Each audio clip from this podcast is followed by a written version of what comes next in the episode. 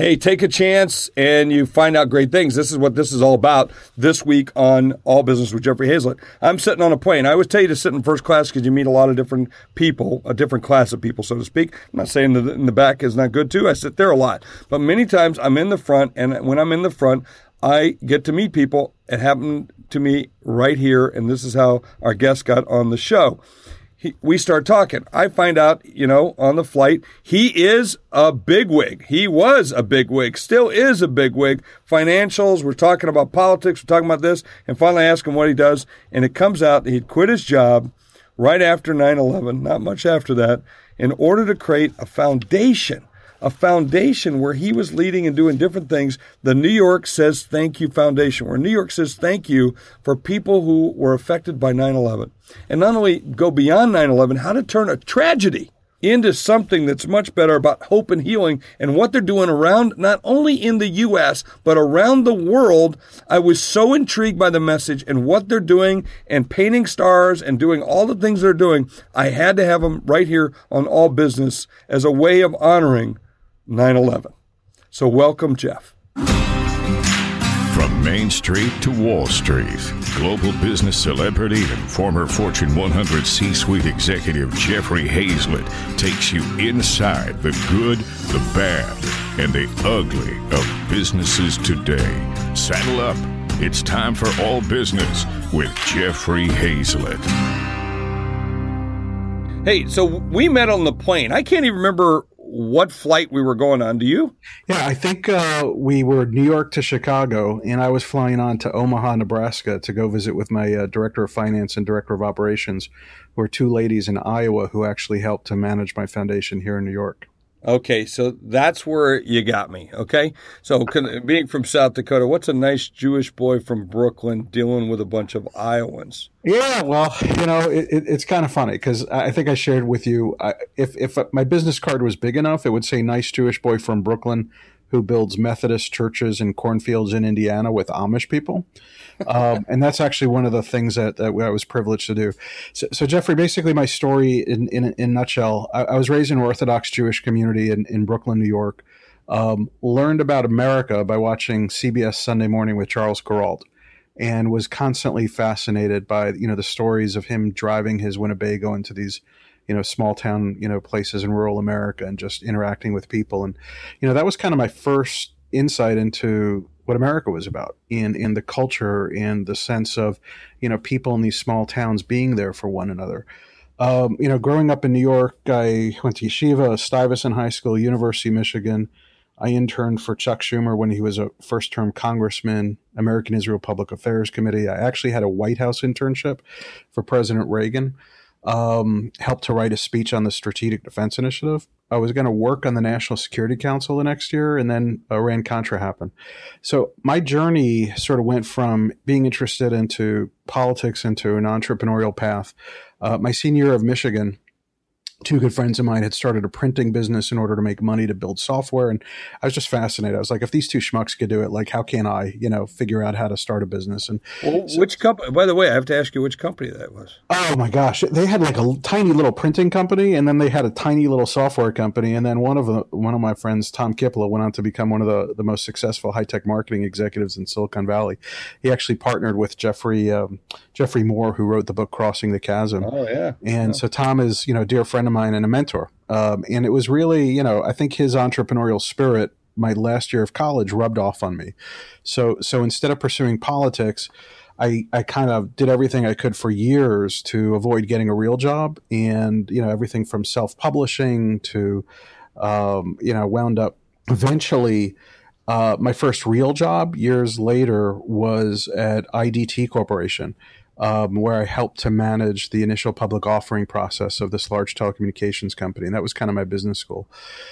To answer your question, how a nice Jewish boy from Brooklyn winds up in, in Iowa was after IDT went public, and then I set out on my own to help other companies raise capital uh, to, to start technology businesses, primarily in the telecommunications space.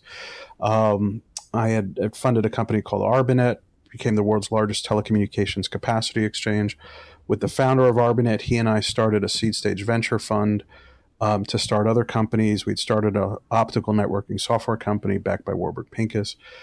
On 9 11, when 9 11 happened, one of the four partners in our seed stage fund, Chagai Shefi, happened to be giving a speech at Windows on the World at the World Trade Center.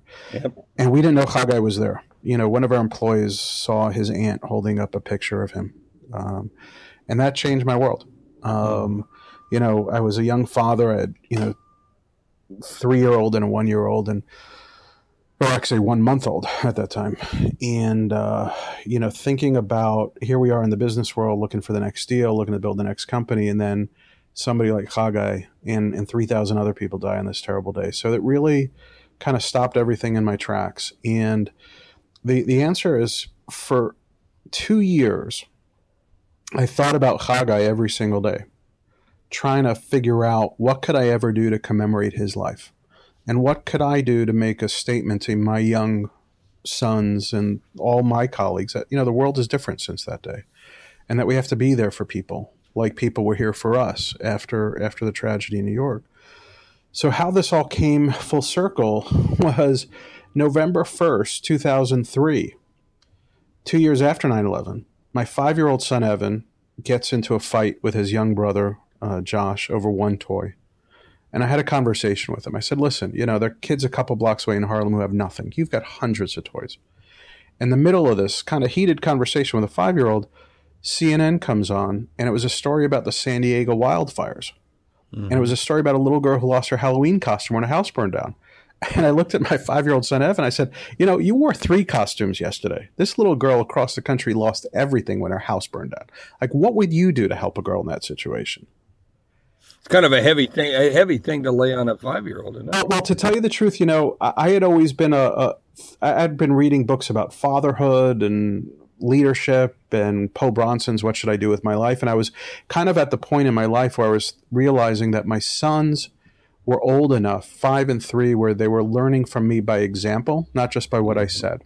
Mm-hmm. And and and I, I remember always wanting to be the type of father who never raised his voice. That day I got so frustrated with Evan and Josh, and honestly they had never fought in their entire life. The night before was Halloween. They were all sugared up. And he was like just going on and on about not sharing this one toy. And I raised my voice and wanted to, you know, kind of chill out. And I turn on the TV and here's the story about families across the country who've just lost everything. So it was kind of, you know, there was a little bit of anger in my voice where I wanted to challenge him and to break through his, you know, this this child, you know, focusing on this one toy. And I'm like, you have so much, and this kid lost everything. Mm-hmm. What would you do to help that kid? Yeah. And he looks at me, Jeffrey, very serious. Well, you know, Dad, maybe some of the toys I don't play with that much. And maybe some of Josh's too. he was thinking how to give away his little brother's toys.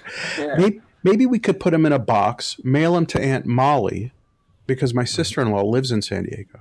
And then he looks at me. He's like, maybe Aunt Molly could take him to the shelter and find the mom and give to the girl. Mm. And then I, I just was quiet because I wanted to absorb what he said. I wanted him to absorb what he said. And he looks at me so seriously, five year old. A few seconds later, you know, Dad, maybe we should put some clothes and some coins in the box for the little girl too. Hmm. Like he was thinking as a five year old what else this other child might need. Hmm. To be honest, I had never had a conversation with him about philanthropy or service. That week at the Rodeph Sholom Day School, the rabbi had come through talking to the young kids about mitzvah day, the importance of doing a good deed for somebody in need. So he was just synthesizing what he had just learned. And I looked at him, and you know, I'm a big believer in dreaming big. And I looked at him. I'm like, wait, wait a second. What, what if you collect toys from all the kids in our 35 story apartment building here in Manhattan? Mm-hmm. that were at the Halloween party last night. Oh, Dad, we could send lots of stuff. I'm sitting there saying to myself, wait a second. If we actually do this, I'm going to have 35 boxes to send to California. I got to schlep it downstairs, bring it a mailbox, etc. They're going to charge me an arm and a leg to, to ship it to California. And I, it hit me. I'm like, I wonder if it's just cheaper to rent a truck and drive it there myself. Mm-hmm. And as soon as I said that, the hair stood up on the back of my neck because I remember thinking, what a statement that would make to teach my son a lesson about sharing if I actually did this and showed him that I would be crazy enough to drive cross country just to teach him a lesson about sharing. And Jeffrey, as soon as I heard the word statement in my head, I realized there's a big, bigger statement to make that New Yorkers never forgot what people did for us after 9 11.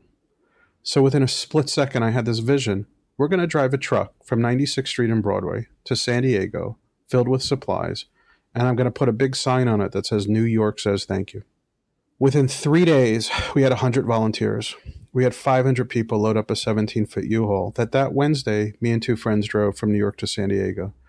Big, filled with relief supplies, big sign, New York says thank you. And it was my way of paying tribute to Chagai. Um, and it was also a way to say, you know, we'll never forget what people did for us in our time of need right? I mean, mm. that was what I learned growing up as a Jewish kid in, in Brooklyn, watching CBS Sunday Morning with Charles Kuralt about doesn't matter if you're in a small town or a big city, people survive and they're hopeful when other people are there for them. So we drive cross country. We wind up on 22 television news programs in one week. A little boy in New York wants to help a little girl in California. All these New Yorkers join in to say thanks for the love and support after 9 11. And all these Americans cross country were filling our truck up. I went back five times. I want to understand how you use technology to help disaster victims recover. I wrote a book about the experience. The day I finished the book, May 15th, 04, Evan, who was still five, he was watching the Weather Channel in the other room, and he comes in. Dad, when Josh and I grow up, could we drive the truck if there's a tornado in Iowa? Mm. Screwed up my life. Yeah. I'm like, I'll never get back to my corporate finance work ever again. Yeah because of his inspiration, New York Says Thank You Foundation's grown into an international disaster relief organization. We've had over 600,000 volunteers doing disaster relief, education, arts projects, all 50 states, 24 countries. And, you know, Jonathan Tisch, who we're blessed to have as one of our biggest financial supporters and a dear friend, and I, I tell him, in all honesty, it's 15 years later. I still wake up every morning trying to figure out how to piss off Osama bin Laden by being kind to people we don't know. So I love it. I love it. Hey, I got to take a quick break because I got to go make some money, and so I can keep spreading the word of this story and so many others. But it's great to have one of my favorite brands as a sponsor of all business with Jeffrey Hayzlett. When I'm ready for coffee break, it can only be Dunkin'. I love Dunkin', as you know and as America's largest retailer of coffee by the cup. Okay, that's important because that's how they sell their coffee, one cup at a time. Their rich, bold blends hit the spot for me every single time. America truly does run on Dunkin'. So don't forget to swing by your local Dunkin' and pick up a cup. There's a guy there. There's some guys that give some money. Uh, they give out a lot of money. That's pretty cool. I'm gonna ask it. So I'm listening to that sign, and uh, you know, normally I, I actually interrupt my guest a little bit before that because I got to get these commercials in. But let me tell you what, I let you go, let you go on a little bit more because I'm just. You can now tell, folks, those of you listening in right now, why I wanted to talk to Jeff, because we just sit around. I'm a real believer in serendipitous uh, encounters. I'm a real believer that there are signs in this universe that point us to things. And uh, you can believe in whatever God you want. You can believe in whatever spiritual belief. But did you think the conversation you had your, with your son and what happened was a sign for you? Um, wow, it's a great question. Um, I don't think at that moment I did.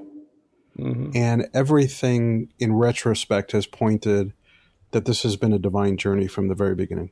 Yeah. Um, you know, I, I, had a conversation with a dear friend this morning. I, I, became an accidental serial nonprofit entrepreneur. Out of New York says thank you. We started four other organizations. One that provided um, emergency child care services for kids in disaster. One that built clean rooms for kids with leukemia. One that builds the homes of cancer patients in disaster areas as cancer survivors, as volunteers. And then the biggest thing that we have now, Stars of Hope, where we empower people around the world to express compassion through a little painting project that then connects to people around the world in need of hope. Mm-hmm. It's touched probably 80 million people. It was through this journey that I really kind of challenged myself to, to think about what's the spiritual dimension to this? Why am I doing this? Why am I stuck in the middle of all this tragedy? And and and there was a book um, called Toward a Meaningful Life, um, the wisdom of Rabbi Menachem Mendel Schneerson. And, and in the middle of probably one of the most challenging times entrepreneurially, where I was trying to manage all these different projects off of a laptop computer in my bedroom here in New York, and I had so many families who had lost kids in tornadoes, who were losing kids to cancer, calling me to ask for my help.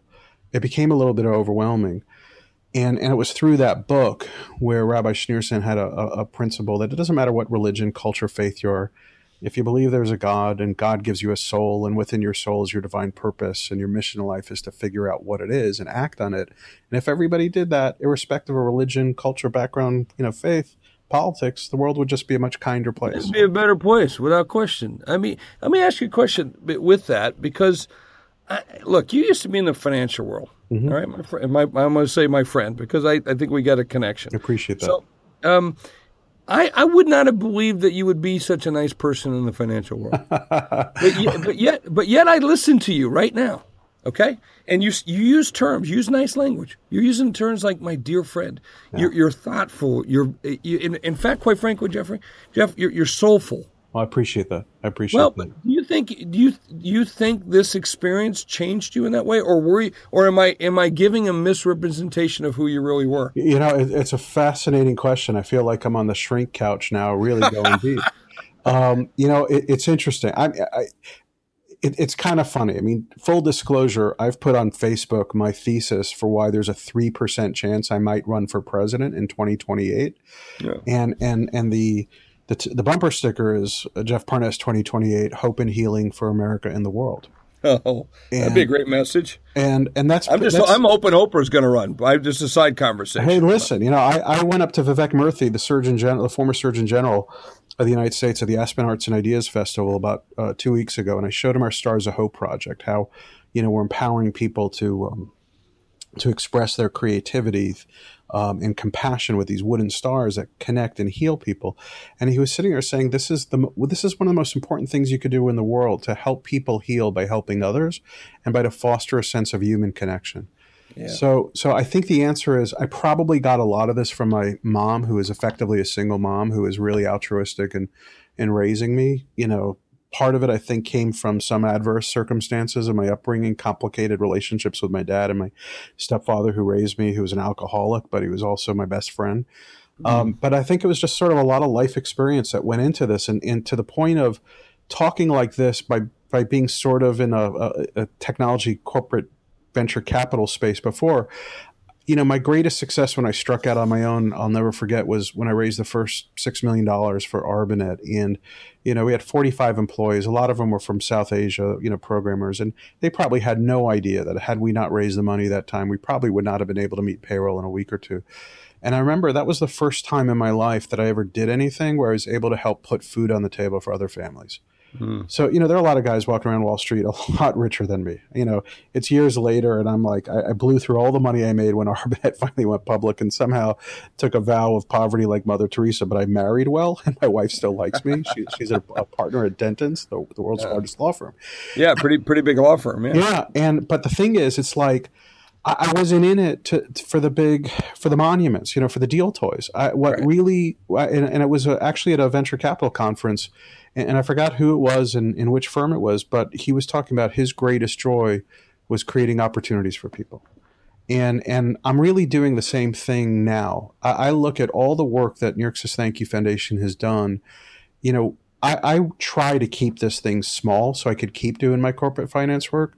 But how it grew exponentially was every group of people we helped who went through a tornado or a fire or or a hurricane, every year they would show up and help the next group of people as their way to pay it forward. So I mm-hmm. realized the power of empowering people to heal by helping others is what creates this inherent pay it forward and this exponential growth.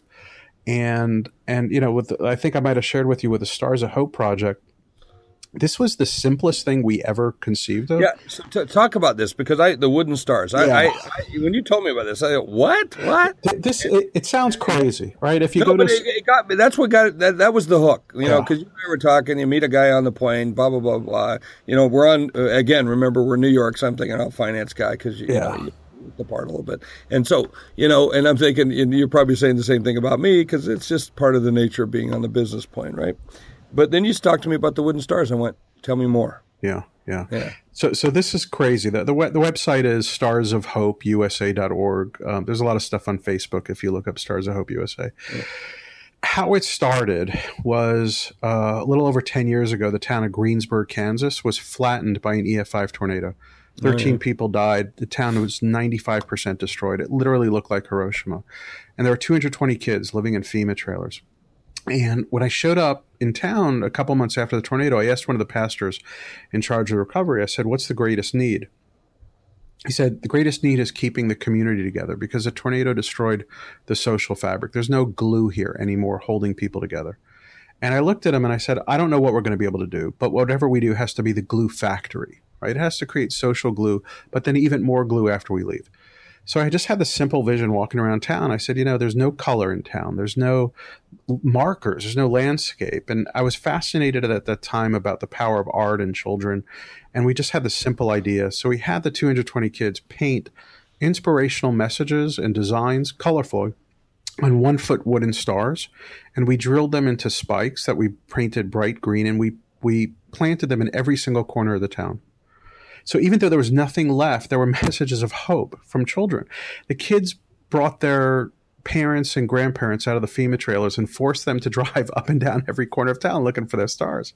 Mm-hmm. So these stars have now showed up in about 147 communities, 24 countries. Um, it originally it was about empowering kids in disaster sites to change the not just the physical landscape but the emotional landscape. Then whole communities started asking for it. Joplin, Missouri, Minot, North Dakota, after the tornadoes, the floods.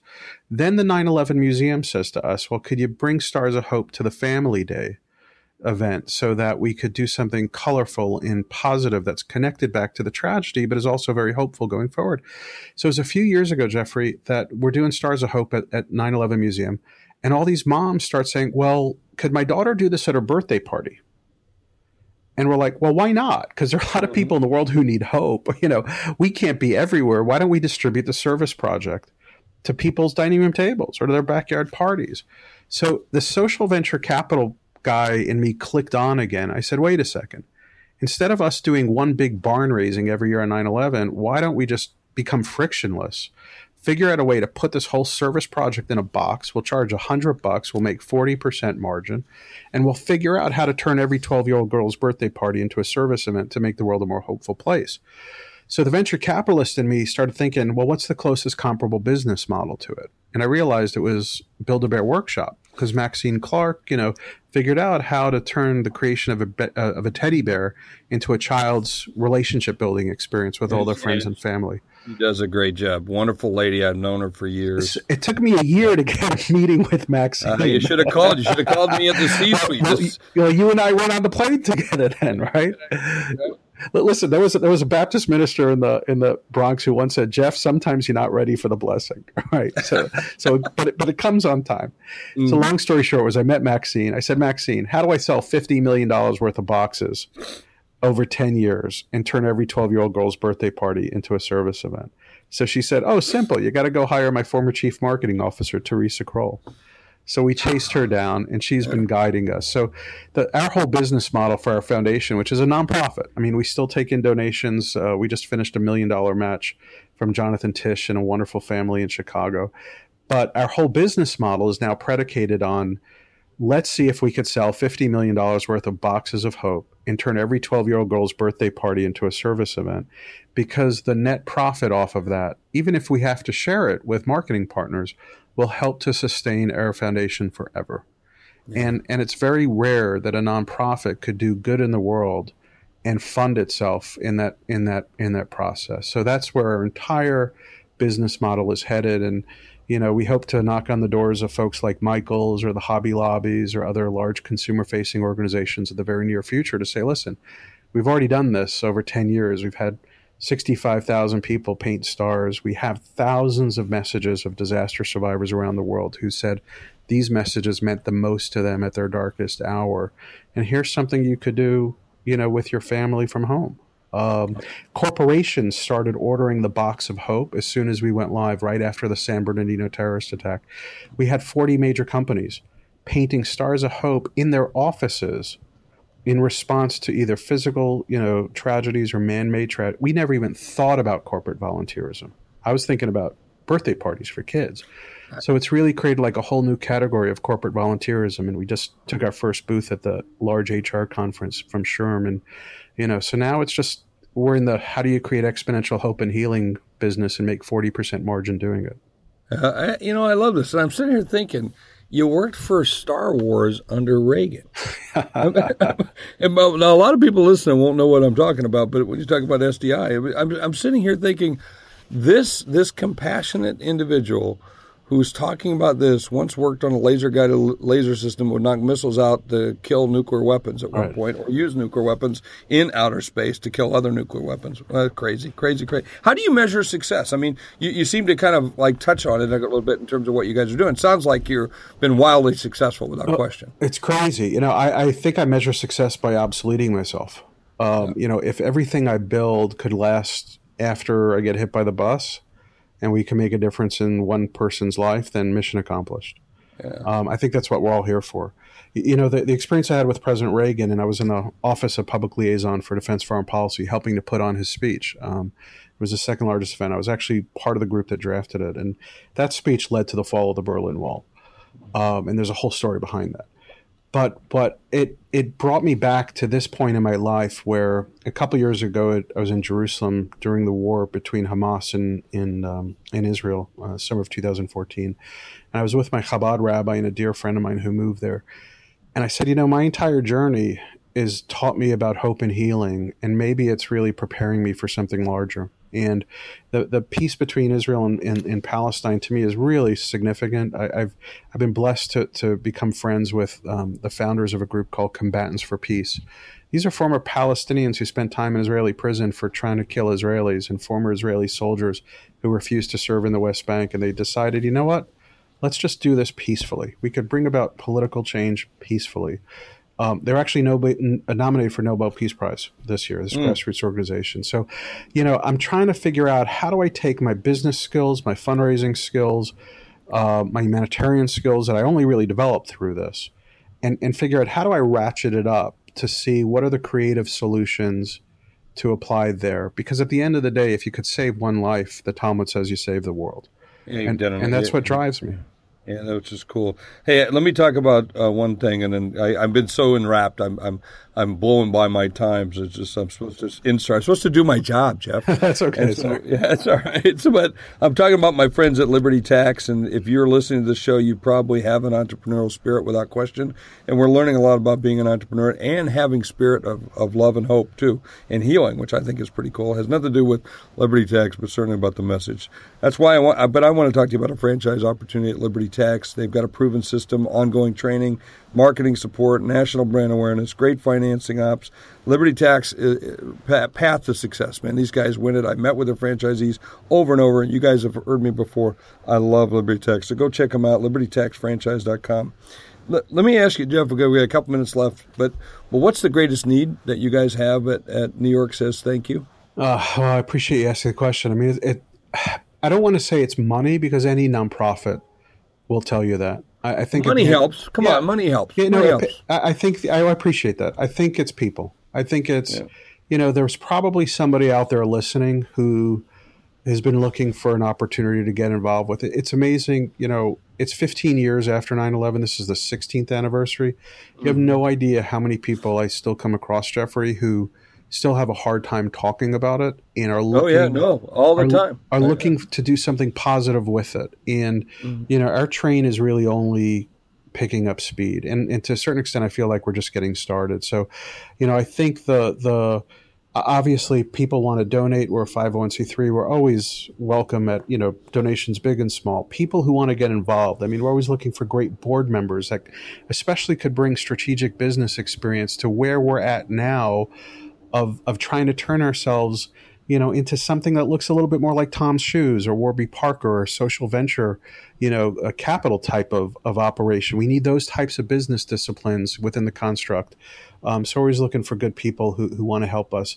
The marketing partnerships to us is is is what's going to happen. So if there's anybody out there from Michaels or or, or you got a lot of good customers, Hobby, Hobby Lobby. I was or, thinking about Hobby. There are a lot of those, and you know what it is. I mean, we had conversations with ARP because we have so many grandparents who are buying these boxes of hope for their families to do together. Four generations of families will sit at Thanksgiving and paint stars of hope to, to help somebody in their community or send them to some place where they just had a tragedy around the, the country or the world. So I mm-hmm. think it's just a function of, of finding those people who want to, you know, become part of this army of hope. That, what, that, a, what a great what a really great developed. Can you buy individual ones? Yeah, absolutely. You could go to the hopeshop.net and you can just order your box. It's a hundred bucks. Part of that is a charitable donation, which is the, the profit margin that we make. And then our factory in Pennsylvania will ship it directly to you. And it's self guided with a beautiful magazine uh, in there to, to really engage families with a conversation with their kids. Well, who needs hope?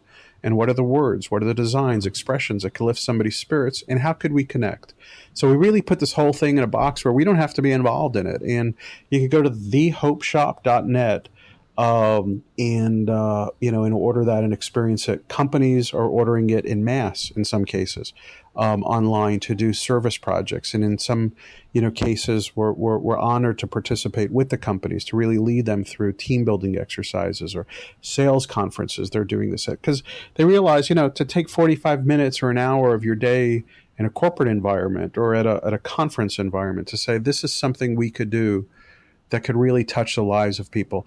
I, I just got off the phone, Jeffrey, with um, a dear friend of mine, Josh Garcia. He, he was a survivor of the Pulse nightclub attack. Mm. Um, we when when the San Bernardino terrorist attack happened, people were buying the boxes of hope, painting them, sent them to San Bernardino. The survivors of San Bernardino reached out, said, "Could we do this too?" They then sent their stars to Orlando. Uh, uh, a month ago, June 12th, was the one year anniversary of the terror attack in Orlando. Josh and the owner of, of, the Pulse nightclub, Barbara Poma, said, Could you set up a Stars of Hope painting tent in front of the Pulse nightclub on the one year anniversary. We had 800 people line up wow. to create more hope through this project. And then last week we sent Josh, who survived the Pulse nightclub, along with Matt Dighton, who survived the Greensburg tornado, and some of our other staff and volunteers. We sent them to Manchester, England. Mm. Right, where they hung all these stars, and at the yeah. end of the day, the stars are art that people see every day as a way. But it's it's about bringing people together, and and you know I'll, I'll leave you with this, which is I didn't fully understand what we were doing until about a year ago. I attended a conference uh, sponsored by Tuesday's Children on emotional recovery and resilience post disaster. And the guy in charge of counterterrorism for the United Nations made this most incredible statement. He said, We will never fully be able to defeat terrorism, but we can defeat terror. And the way you defeat terror is by becoming a more resilient society and the way you become a more resilient society is by strengthening the social fabric between the nodes. That's what we've been doing all these years. And that's what we continue to do every single day. So that's the opportunity for people to really get involved with. Well, my friend, I'm so glad I met you on the plane. I'm so glad I got to know more Likewise. about this.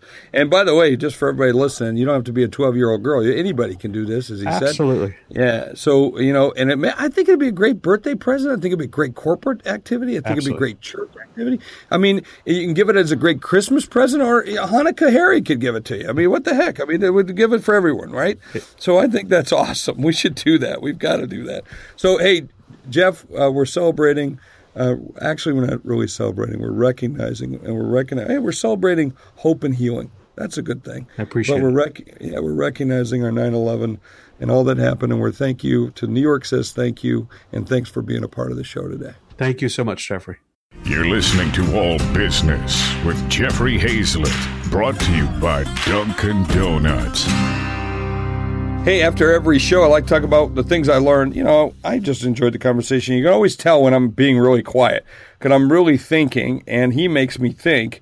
And I thought one of the biggest things that was important is the way in which he talked about how journeys take us place. But the most important thing, you got to take the step.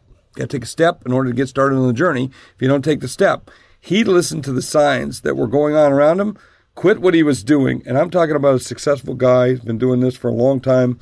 Uh, successful family, successful wife, great kids. You can tell that from everything that comes through. And he created the New York Says Thank You Foundation. And the most important thing is he took a step. He recognized the signs. So, signs all around you, my friend. Are you watching for them? Are you looking for them? Are you trying to find them? And then step into it and find out. Sometimes you find out it's not the right thing. That's a sign, okay? And here is a great organization that's bringing about hope and healing. What a great thing. Reach out, do something, paint a star, get a star, get hundreds of stars, and make it happen. And you'll learn about it right here on All Business with Jeffrey Hayzlett, right here on C Suite Radio.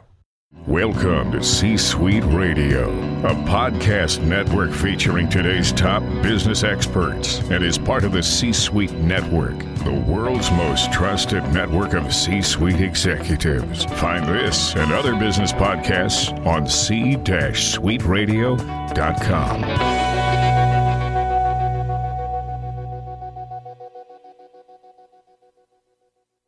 This podcast is a part of the C Suite Radio Network. For more top business podcasts, visit c-suiteradio.com.